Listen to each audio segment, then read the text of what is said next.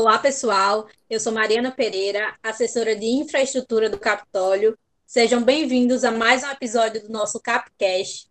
E hoje nós contamos com a presença ilustre da doutora Heloísa Estelita, advogada, com pós-doutorado na Universidade de Augsburg, na Alemanha, professora dos cursos de graduação, pós-graduação e mestrado da Escola de Direito de São Paulo, da Fundação Getúlio Vargas, onde ela também é coordenadora do Grupo de Estudos e Pesquisa em Direito Penal Econômico e que generosamente vai conversar conosco sobre o tema análise das criptomoedas e da lavagem de dinheiro no cenário econômico atual. Seja bem-vinda, doutora Heloísa. Muito obrigada pela sua presença e por aceitar o nosso convite. Eu que agradeço, Mariana, agradeço a Maria Eduarda e o Pedro pelo convite e por esse tempo que nós vamos passar juntos aqui. Que ótimo, então. É, Para iniciar, é, nós sabemos que as transformações digitais elas trouxeram à tona figuras novas, né? Como, por exemplo, as criptomoedas, a tecnologia do blockchain. E como o nosso Capcast, doutor, ele tem o objetivo de simplificar e trazer também de uma, uma linguagem mais acessível as questões discutidas por grandes referências como a senhora, qual foi o contexto de criação dessas novidades e a partir de qual momento elas trouxeram impactos jurídicos sobre os quais nós precisamos voltar a nossa atenção? Então vamos lá. É... O surgimento das criptomoedas nada, vem, nada tem a ver com o direito penal. Então eu vou falar como você pediu, bem simplificado e de uma forma mais acessível. E, portanto, não me acusem de estar sendo, às vezes, simplória ou pouco densa. Mas em, logo depois da crise de 2008, a crise financeira de 2008, essa crise evidenciou vamos dizer, o papel frágil dos bancos centrais mundiais uh, no controle do valor da moeda, né? E com isso, não só com isso, mas esse foi o catalisador que fez com que logo após, ou no mesmo ano, fosse criada uma das moedas virtuais que chama Bitcoin, que é a mais conhecida.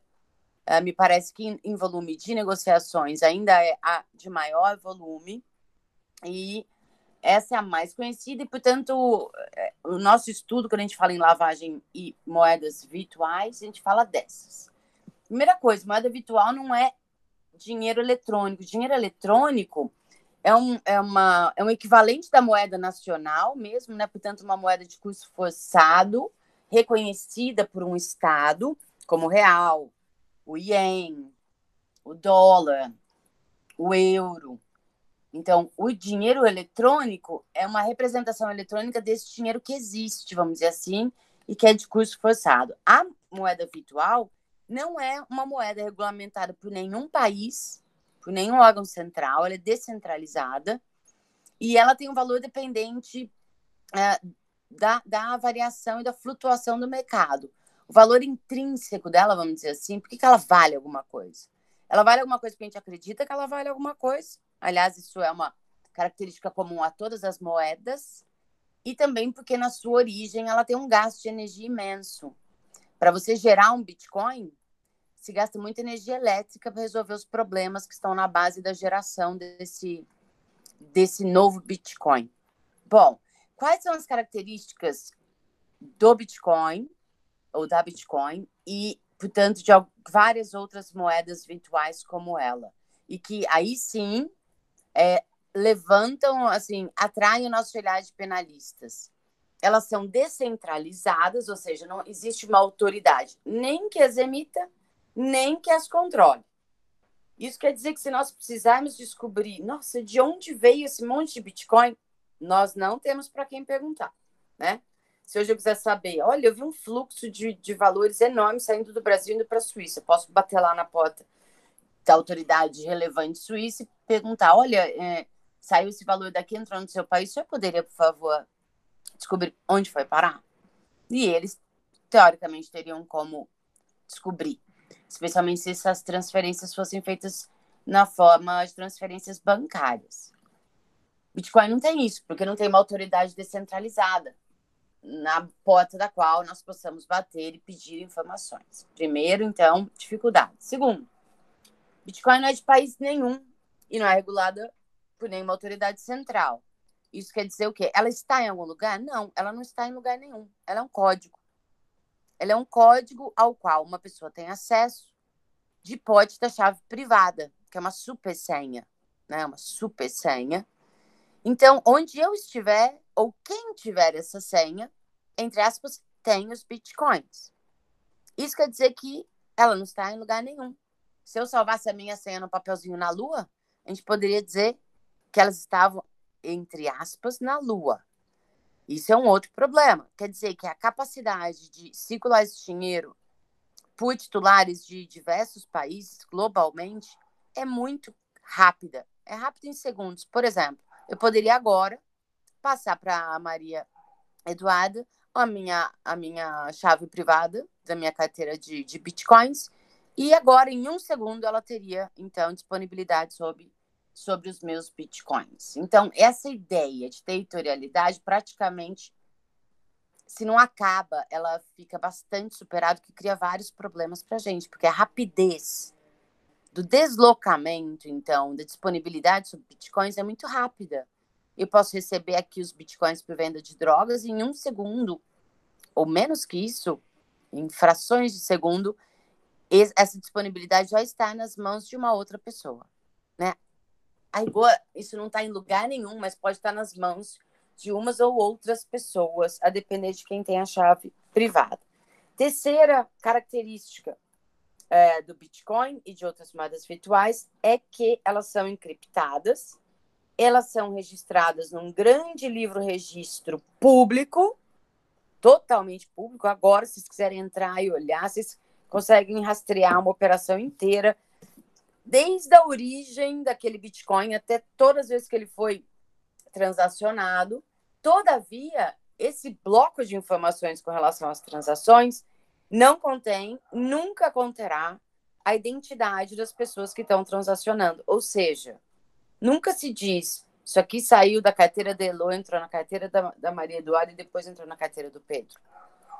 Isso você não vê. O que, que você vê? Então, vamos lá. Primeira coisa, a gente chama isso de pseudo-anonimização. Porque no bloco de informações que acompanha a moeda ou as transações da moeda, nunca está incluída a identidade de recebedores, de, de, de recipientes e de remetentes. Tá, beleza. Mas, outro lado disso, a rastreabilidade delas é a melhor rastreabilidade praticamente que existe porque essas transações ficam guardadas num grande livro de acesso público. Esse livro é praticamente impossível de, ser, de serem alteradas as entradas nesse livro, é tipo um livrão de contabilidade. É praticamente impossível serem alteradas ex post, ou seja, depois das transações, essas transações. Então, a rastreabilidade do Bitcoin é incomparavelmente melhor do que, por exemplo, a do dinheiro. A do dinheiro, eu pego minha malinha de dinheiro, não dá para passar para a Maria Eduarda, que ela está longe de mim, nem para a Mariana. Mas eu passo para alguém, para o meu vizinho, né? E vocês, ninguém mais tem como rastrear. A não ser que eu tenha uma testemunha que tenha visto a, a, né, eu, eu dar o dinheiro para alguém. Isso no mundo das moedas virtuais, que trabalham nessa uh, ideia de criptografia distribuída, né, em ledgers, nesse grande livro registro, livro razão, é, ela é incomparável com qualquer outra transação. E a rastreabilidade é pública. Então, quer dizer, não é nem que eu preciso pedir quebra de sigilo bancário para um banco me dizer todas as movimentações envolvendo uma pessoa, duas ou dez. Já está tudo online. Vocês, é, eu publiquei um artigo no J, ali inclusive tem os links para vocês verem, né? O site onde você faz a rastreabilidade. Qualquer um de nós pode fazer. Beleza, é super bom de um lado, mas eu disse, ué, mas os dados dessas transações não contêm informações sobre o remetente e o recipiente. Ok. Então, de fato, é semi-anônimo, é super rastreável e semi-anônimo. Por que semi-anônimo? Porque existem alguns softwares, alguns aplicativos, da, por exemplo, da Chain Analysis, da Elliptics, que conseguem fazer, aí, unir aquele dado, aquela todas aquelas informações da transação a pessoas no mundo real. E eles fazem isso mediante clusters, eles vão seguindo, né? Porque é muito fácil seguir o caminho da moeda. Esses softwares operam numa velocidade altíssima e eles conseguem, se não identificar exatamente quem, limitar o número de pessoas que poderia ter feito a transação ao número assim muito perto do, do identificável. Tanto que é, já no mundo aí do, do, submundo do crime que envolve é, bitcoins, moedas virtuais, já se fala que a Bitcoin não é, vamos dizer, o meio ideal para você uh, esconder seu patrimônio, esconder um patrimônio criminoso. É, seriam melhores outros, outros tipos de moeda eletrônica, virtual, perdão, ou passar esses bitcoins em mixers, que são uns softwares também, que o Bitcoin entra com uma cara, tá? E sai com outra cara do outro lado. Eles misturam várias moedas, vamos dizer assim, e sai na outra ponta de uma forma que você não consegue mais ligar aquela quantidade de Bitcoin às transações anteriores. Então, para resumir, três características do Bitcoin que apresentam desafios para nós, sob o ponto de vista da lavagem de capitais. Essa ausência de territorialidade, portanto, uma rapidez de mudança de fronteira incrível, jamais vista. Segundo, a pseudo-anonimidade, né? Mas terceiro, a altíssima rastreabilidade é, dessas transações. Espero que eu tenha sido didática. Com certeza foi sim, doutora. É, pegando o gancho dessas características que a senhora colocou e que norteiam a circulação dessas criptomoedas, é, a gente percebe que elas também são fatores responsáveis por fomentar uma crença de que esse mercado, de certa forma, seria a terra de ninguém. E seria também essa, essas características, no caso, responsáveis por fazer com que esses criptoativos eles sejam vistos como catalisadores da lavagem de dinheiro? Então, é uma boa pergunta, todo mundo faz essa pergunta. É, eu vou fazer uma analogia para ficar mais claro. Todo mundo aqui sabe que a gente lava dinheiro em banco. Todo mundo sabe. É difícil uma, uma operação de lavagem que um dia não toque num banco, num banco, numa instituição financeira. Agora nós vamos dizer que todos, então por isso, todas as instituições financeiras são meios para lavagem de dinheiro, que todo dinheiro eletrônico, ou mesmo em cash, é tudo para e catalisador de lavagem? Não. Não, de forma alguma, né? é, nós penalistas, como os oncologistas, a gente só vê o que deu errado, né? A gente não vê o que deu certo. Então, não. Muitas, muitas, muitas pessoas investem em Bitcoin é, pelo fato dela não estar tá vinculada a um governo que pode chegar, pegar toda a sua poupança em moeda nacional e tirar três zeros. Um país bem do nosso entorno que está fazendo muita transação com Bitcoin é a Argentina. Eles estão numa crise econômica considerável. O, a moeda deles cada dia vale menos. E quem quiser fazer uma poupança, hoje você, você faz a poupança da sua vida inteira, vem o governo e tira dois zeros da sua poupança. Pronto, simples assim. Tira dois zeros. Então, para não ficarem sujeitos a, a esse tipo de situação, e porque a Argentina proibiu né, alguns pagamentos e é, dificultou demais pagamento para bens de fora da Argentina, eles não têm como pagar. Por exemplo, um argentino, que eu saiba, não tem hoje como comprar um livro no Brasil e pagar o cartão de crédito dele da Argentina. Então, como que eles vão fazer a aquisição de bens que estão fora do país? Que hoje é arroz com feijão no mundo em geral, para das coisas mais simples às coisas mais complexas, né? É, eu compro muito livro fora do Brasil. Imagina se o Brasil me proibisse de usar. Se eu não tivesse meio de pagar, o que, que eu ia fazer? Eu ia, obviamente, comprar Bitcoin e pagar com Bitcoin. Então, é, não necessariamente, com certeza não é a maior parte do dinheiro. E como eu disse também, se houve um deslumbramento em algum momento por parte das pessoas que queriam lavar dinheiro por meio de Bitcoin, com instrumentos como da Chain Analysis e da Elliptics, ficou assim, aquele ganho de anonimidade passou a não compensar face à rastreabilidade. Porque a hora que você junta essa altíssima rastreabilidade do Bitcoin com uma pseudo-anonimidade, anonimização, que agora é contornada por serviços privados, como esse da Elliptics e da Chain Analysis, que fazem um rastreamento e juntam né, essas, as transações em clusters, que eles chamam, ou seja, chegam muito perto da pessoa, da identidade da pessoa que fez as transações, a tendência é que as pessoas que se interessam mesmo só por usar moedas virtuais para lavagem evitem usar é, o Bitcoin. Ou, e para dar mais um exemplo de como a coisa está avançada, essas empresas que eu falei, tem outras, tá? Mas essas que eu falei, os softwares delas são capazes de detectar no rastreio das transações com Bitcoin se elas passarem algum mixer. Passar um Bitcoin num mixer é um sério indício de que a pessoa está querendo é, quebrar a cadeia de rastreabilidade. Por que, que ela estaria querendo quebrar a cadeia de rastreabilidade? Então, é, esses, esses serviços, por exemplo, eles colocam uma bandeirinha vermelha nessas transações e avisam as exchanges, né, essas casas de câmbio de Bitcoin, instituições financeiras que mexam com moedas virtuais, avisam, ó, você recebeu uma transação com esses números aqui, essa transação passou em mixer, levante aí seu compliance para entender o que está acontecendo. Essa, essa operação pode ser suspeita de lavagem de capitais. Então, é, sintetizando, não, a maior parte das transações em Bitcoin são transações legítimas, pessoas querendo agilizar, pessoas que ideologicamente não querem depender de um governo central, pessoas querendo agilizar transações internacionais. Com Bitcoin, em 10 minutos você faz uma transferência daqui para a China.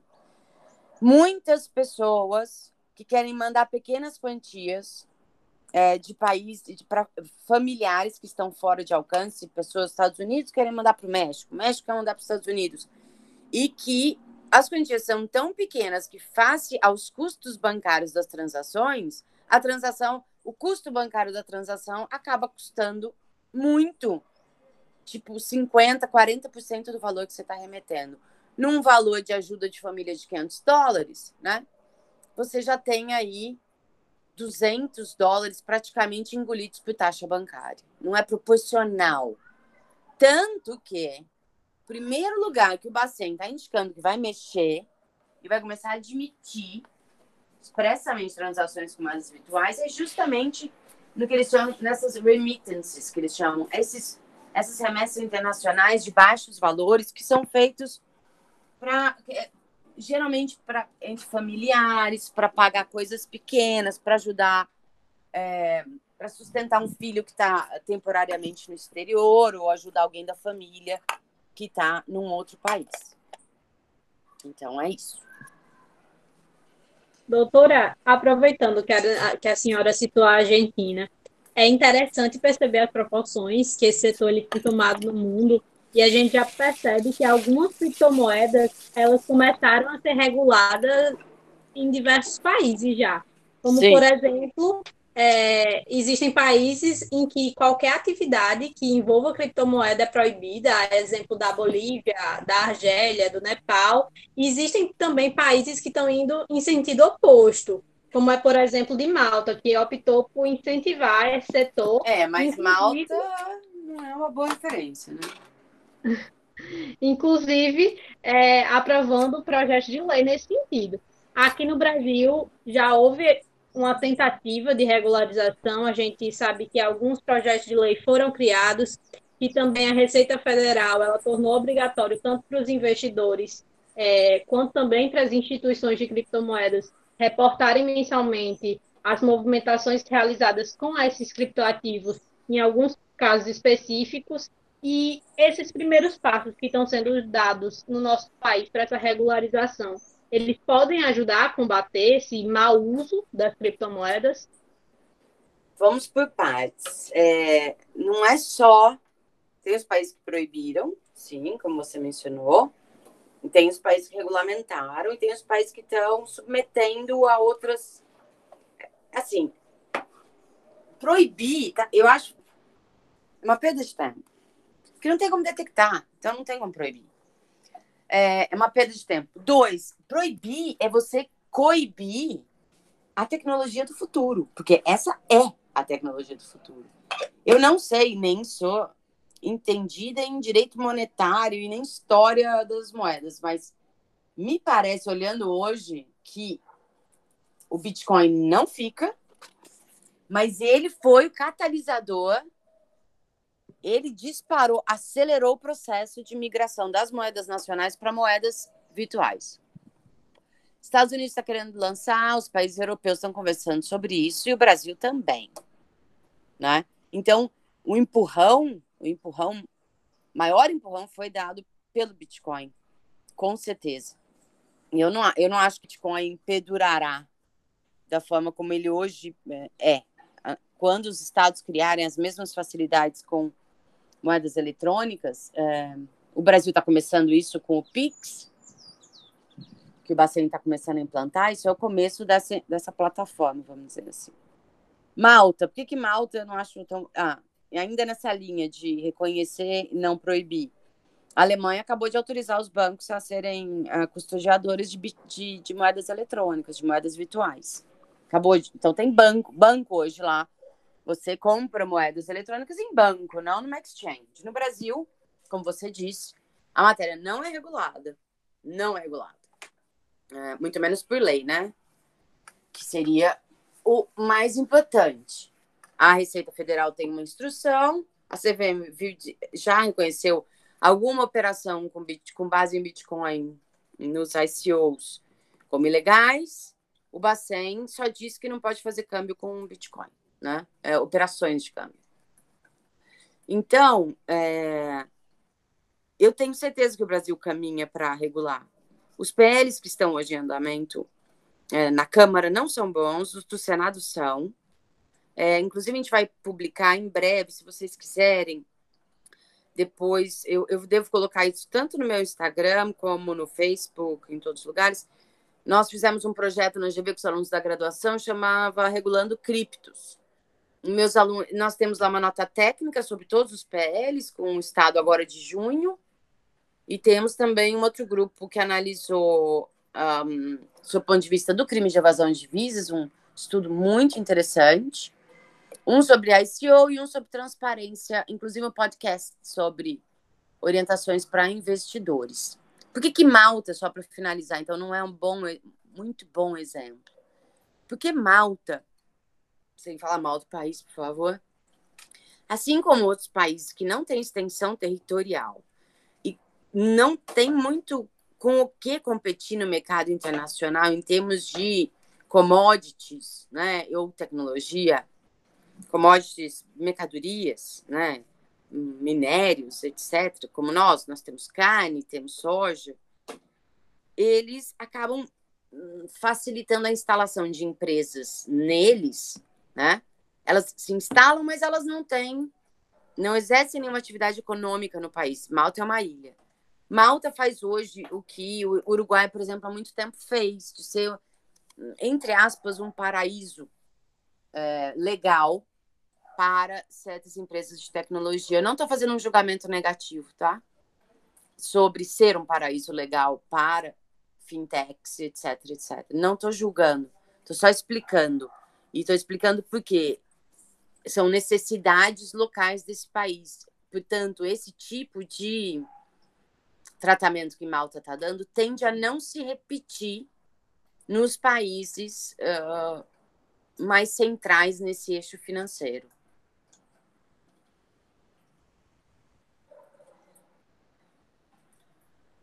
Doutora, é, a senhora já falou que a regulação no sentido proibitivo não seria é, o melhor caminho. É, então, no Brasil, talvez fosse melhor caminhar no sentido de incentivo. A gente também tem, por exemplo, a Venezuela, né, que foi, acredito que um dos primeiros países do mundo a anunciar a sua primeira, própria criptomoeda. Seria possível também é, o Brasil chegar a esse ponto ou se inspirar em algo desse tipo? Ah, com certeza. Já tem o projeto de criação do dólar virtual. Inclusive, foi submetido recentemente. Aí, o último white paper foi, foi submetido agora, outro dia. Chama Project. Peraí, que eu já falo para vocês. Então, sim, é uma tendência, mas veja só, é uma moeda lastreada numa moeda, numa riqueza nacional. Ou, vamos, a grande diferença entre essas moedas virtuais nacionais, vamos colocar assim, moedas, vai ser que elas são emitidas e controladas por governos, por autoridades centralizadas, que é o oposto da ideia do Bitcoin. A ideia do Bitcoin é uma ideia meio anarquista, tanto que tem muita gente que investe em Bitcoin muito pela ideia, né? Muito pela ideia. Eu não vou, nenhum, nenhum governo vai controlar minha riqueza. É, muito mais pela ideia do que pelo valor em si é, da coisa, né? Mas sim, tende, acho que é, há um desejo mundial de acabar com o dinheiro, o dinheiro físico. Um desejo mundial. Claro, isso é muito mais factível em países centrais, porque as pessoas têm todas acesso à, à tecnologia, né? A internet, a smartphones, etc. Mas nos países periféricos, como o Brasil e muitos outros, isso é um tanto quanto mais difícil, mas o desejo está lá. O desejo de eliminar a moeda a moeda a moeda física, ele está lá. Já falo, olha, chama The Digital Dollar Project é, esse white paper agora foi é, ele foi emitido agora em mais de 2020 pela Digital Dollar Foundation dos Estados Unidos, tá? Então é um white paper aí com 50 páginas falando né, sobre esse caminho em busca de um dólar totalmente digital.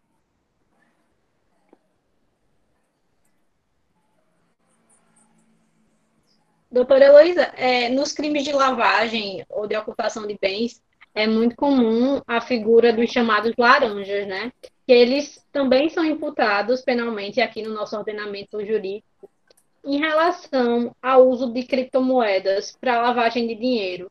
É, poderia existir de alguma forma a responsabilização de terceiros, como por exemplo das corretoras de criptomoedas ou algo do tipo, em tese, sim, difícil de responder isso assim de uma forma tão abstrata. Mas eu não vejo por que não. Da mesma forma que você pode, eventualmente, é, responsabilizar um banco pela realização de operações de lavagem, você pode também responsabilizar uma exchange por contribuições ativas na, em operacionalização de, de lavagem de capitais. O que você não pode fazer nesse momento atual é responsabilizá-las por omissão do dever de comunicar a operação suspeita, uma vez que as exchanges ainda não estão submetidas a nenhuma autoridade regulatória e, portanto, ainda não estão submetidas aos deveres de compliance de prevenção de lavagem de capitais. Mas, quando forem regulamentadas, aí também poderiam responder por omissão. Encaminhando agora para o final, é, para quem ficou curioso e também querendo estudar um pouco mais sobre o assunto, por causa desse nosso podcast, quais seriam as indicações da senhora, seja de livro, de artigo, ou até mesmo de documentário sobre o assunto? Gente, tem tanta coisa boa online de graça. Olha, vamos lá. Um bom começo, esse, hum, esse relatório que a gente vai soltar agora, da, na, na, GV, eu vou publicar no meu, no meu Instagram, pelo menos dizer onde está, nós vamos publicar online. É, gratuito, obviamente. E aí, ali, vocês vão ter assim, um bom levantamento da literatura que existe. Muita da literatura sobre isso é livre, né? Na internet. Um cara que eu acho que vocês vale a pena ler tudo que ele escreve. Para mim, ele escreveu o melhor livro explicando Bitcoin chama-se Mastering Bitcoin. E vocês encontram na internet esse livro em pedaços, em PDF, e também uma tradução, não maravilhosa, mas boa, desse livro para o português. Então, seria Mastering, é, tornando-se, ou dominando, ou conhecendo Bitcoin. Ele explica desde para uma pessoa como eu, quando me aproximei desse tema, não sabia nada então, desde uma pessoa que não sabe nada até uma pessoa que sabe fazer codificação, porque ele explica o código. Essa parte do código a gente pula, mas dá muito bem, assim. É uma é o meu livro de referência toda vez que eu fico em dúvida sobre algum conceito, sobre alguma hum, característica de funcionamento dos bitcoins. Depois, eu acabei de publicar é, pouco desse artigo que eu publiquei na coluna do Jota, a coluna chama Penal em Foco. Quando eu fiz esse artigo, esse artigo era baseado num texto um pouco maior que eu escrevi, fazendo uma resenha de uma de uma monografia alemã sobre lavagem de dinheiro com bitcoins. Essa resenha acabou de sair na última edição da revista Direito GV, e, obviamente, está aberta, está no Cielo, é completamente aberta, PDFão. E ali também tem mais um pouco de referência, mas vocês encontram muita coisa, muita coisa online, muita coisa boa. O que é importante, tem muita porcaria também. Então, pegue esses trabalhos assim que eu indiquei e siga pelos autores que esses trabalhos citam. E aí essas são fontes, vamos dizer, que foram revistas por alguém e vocês não estão perdendo seu tempo lendo uh, porcaria. Tem muita coisa na internet, tem vários podcasts muito bacanas sobre funcionamento, sobre inclusive lavagem e, de novo, o site da Elliptics e o site da Chain Analysis, que são essas duas empresas que fazem rastreamento e identificação de usuários, esses sites são uma, um bom ponto também para ler working papers, para ler relatórios. E são bons, pon bom, bons pontos de partida para entender. Então, em suma, não precisa gastar dinheiro com livro, porque a maior, como isso é uma coisa muito tecnológica, né? A maior parte das coisas bacanas, ou quase, ou todas as coisas bacanas praticamente, estão é, estão disponíveis na web. Tem também, eu faço referência a ele, tem alguns uh, artigos do Bruno Salama, que, era, que é professor aqui da GV, mas hoje está em Berkeley, dá aula na, na Universidade de Berkeley, no Infomoney, Bruno Salama. Ele tem uma série de artigos muito didáticos, também explicando o significado dos bitcoins no âmbito monetário. É muito legal de ler, muito gostoso de ler. Acho que vocês vão se divertir. Ah, interessante, doutora. Estou aqui anotando tudo. É, a senhora quer fazer alguma observação final sobre o tema? Algum comentário, alguma exposição que não teve oportunidade antes de fazer? Não, as perguntas de vocês foram excelentes, me permitiram, assim, é, realmente cobrir quase todos os, os aspectos, né? pelo menos assim, dessa, nessa primeira aproximação, é importante para que se entenda. Vamos lá, primeira coisa, é extremamente inovador, não deve ser reprimido de forma alguma o uso dessas moedas. Eu lembro, eu não sei se essa frase é do Barata, de quem que é, não é minha, mas eu li então que muitos casos o criminoso de hoje é está antecipando a moral do futuro é, os bitcoins são a moral, vamos dizer, são a lógica e a tecnologia da moeda do futuro. A gente não deve reprimir, a gente deve é, fazer exatamente o que eu acho o que o Banco Central e a CVM fizeram. Não entendemos ainda, vamos observar, né? E a hora que houver um conhecimento um pouco melhor, aí talvez nós possamos regular, porque o perigo de regular é o perigo de proibir e ninguém quer perder os bônus dessa tecnologia, que são muito maiores dos que os ônus. Então, é, eu acho que esse é um assunto que ele, e ele vale também a gente se aproximar dele, porque, como eu disse, ok, se o Bitcoin não prevalecer como a principal moeda, etc., as moedas que vêm aí, o dólar eletrônico, se fiel, o real eletrônico, eles serão inspirados e baseados na tecnologia que foi desenvolvida no âmbito do Bitcoin. Então, a gente conhecendo o funcionamento de Bitcoin, a gente está conhecendo as bases do funcionamento de todas essas outras moedas. Ah, e mais uma coisa bacana para vocês lerem. No site do FATF, GAFI, né, que é FATF, é F-A-F-T, e a sigla em, também pode ser GAFI, G-A-F-I, que é um órgão de um órgão não governamental que, vamos dizer, harmoniza ou dá indicações para a regulação de lavagem no mundo todo, que faz as recomendações de lavagem, eles também emitem relatórios com frequência, muito didáticos e detalhados, e já emitiram, inclusive, relatórios com recomendações para as exchanges, para lidar, então, com os, os, os um, crypto assets, ou seja, os ativos digitais e as criptomoedas.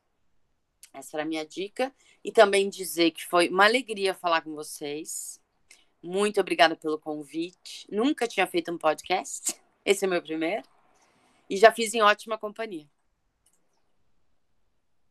Doutora, a gente é que agradece, em nome do Capitólio, na verdade, eu gostaria muito de agradecer por essa conversa tão proveitosa e pela atenção, pela generosidade e também pela disponibilidade da senhora de partilhar um pouco do seu conhecimento com a gente. Foi um grande prazer. Muito obrigada. Pessoal, então esse foi mais um Capcast. Não esqueça de nos seguir nas redes sociais, arroba o nosso Instagram, e também tem o nosso site, capitólio.org.